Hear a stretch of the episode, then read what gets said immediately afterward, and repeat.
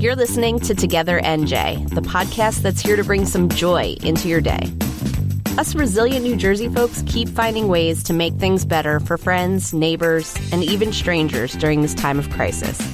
NJ.com journalists are here to tell those stories of showing love in big and small ways. Do you miss sports yet? Here at NJ.com, our sports writers have been taking on all sorts of new roles while we suffer through this mostly sportsless pandemic. I'm Jessica Remo, a reporter on the features team here at NJ.com, and I'm with Casey Rowland, one of our high school sports reporters.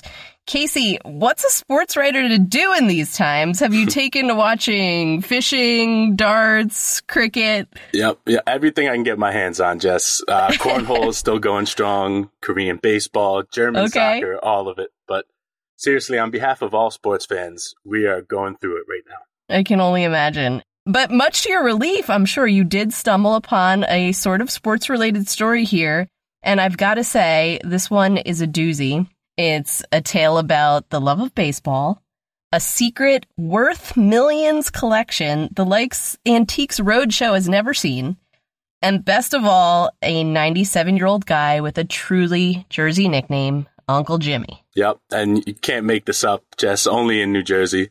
And so, ever since they aired The Last Dance, the uh, Michael Jordan documentary on ESPN a couple months ago, card right. collecting has really risen in popularity. And I think just people having nothing to do during quarantine, mm-hmm. combined with the airing of the Jordan doc and maybe people trying to get a Zion Williamson rookie card, there's been a lot of recent interest in the hobby.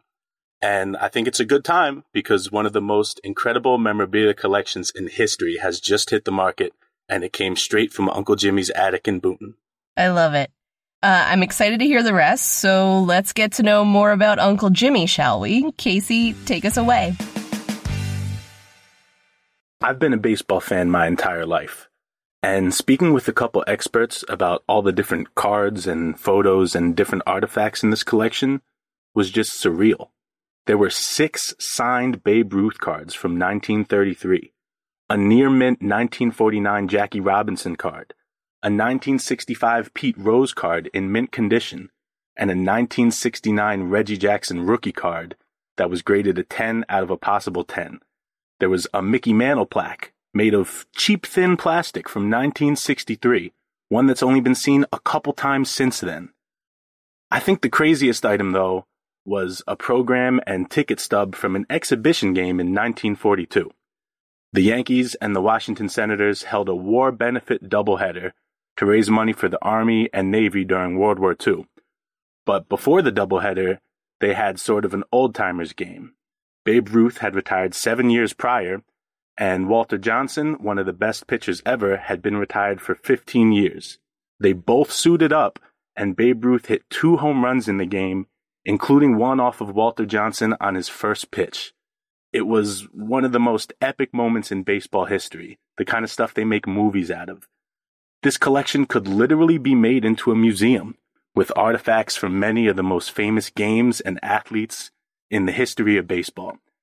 And it was just sitting in an attic of an old house at the top of a hill in Boonton.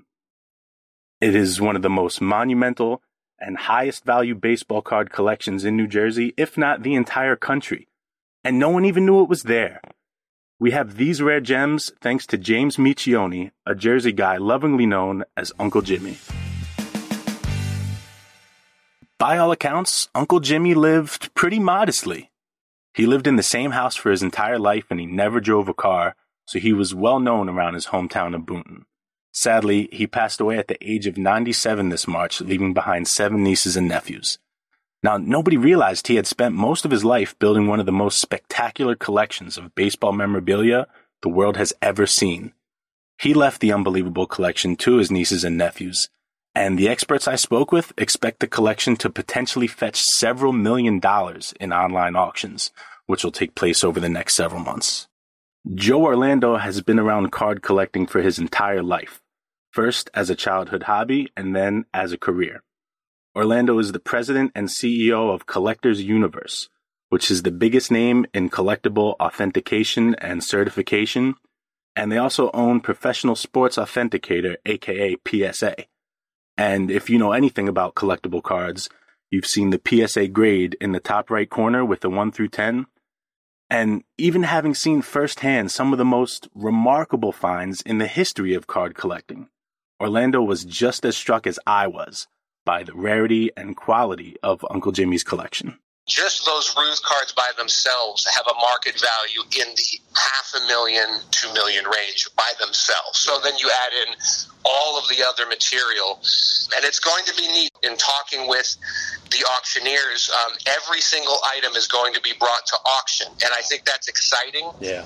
for collectors because in some cases, when a find is unearthed, some of the stuff is sold privately, some of it comes to auction. In this mm-hmm. case, every one of us that has the collecting gene is going to get a fair shot. Sure.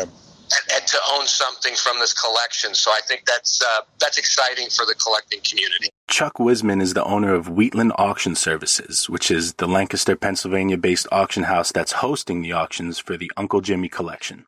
A reverent title that'll be printed on each piece with a special label, forever commemorating Uncle Jimmy's dedication to memorabilia collecting. Maybe once a decade, something like this comes out and, you know, the cool thing is nobody knew of his collection. Yeah. You know, he was a private collector. He just collected his whole life. He didn't show it off to anybody. Yeah. His family saw some of it, but it wasn't until he unfortunately passed away and the family was trying to figure things out and sort through things, and we helped them sort through things, yeah. that we found just the magnitude of just amazing item after amazing item. Perhaps just as incredible as the collection itself is the manner in which Uncle Jimmy amassed his collection. Miccioni had complete sets from particular years, sometimes more than 200 cards, all in order in a binder. And even with all the rare autographs he'd acquired, Jimmy never waited in line for an autograph and never once paid an athlete for a signature. What Jimmy did was he would write to the teams and write to the players, and he wrote them long letters, and he'd send a self enclosed envelope, and they'd sign it and send it back to him. The entire collection will be broken down into 2,000 lots and sold in multiple auctions, so no one can say just yet exactly how much the collection is worth, but perhaps the best card, one of the signed 1933 Babe Ruth cards, has a current bid of $92,500 with less than a week to go. Uncle Jimmy's seven nieces and nephews knew he had an extensive collection, but none of them could have guessed that he would be leaving behind a small fortune for each of them. And whether you're a baseball fan or not, I think we can all agree that everybody would love to have had an Uncle Jimmy. Thanks for listening. If you like the show, please rate and review it on Apple Podcasts. Find more of these lovely stories and tell us yours at nj.com slash togethernj. If you're enjoying Together NJ, one way to support us is to purchase a digital subscription. Visit nj.com slash supporter to learn more.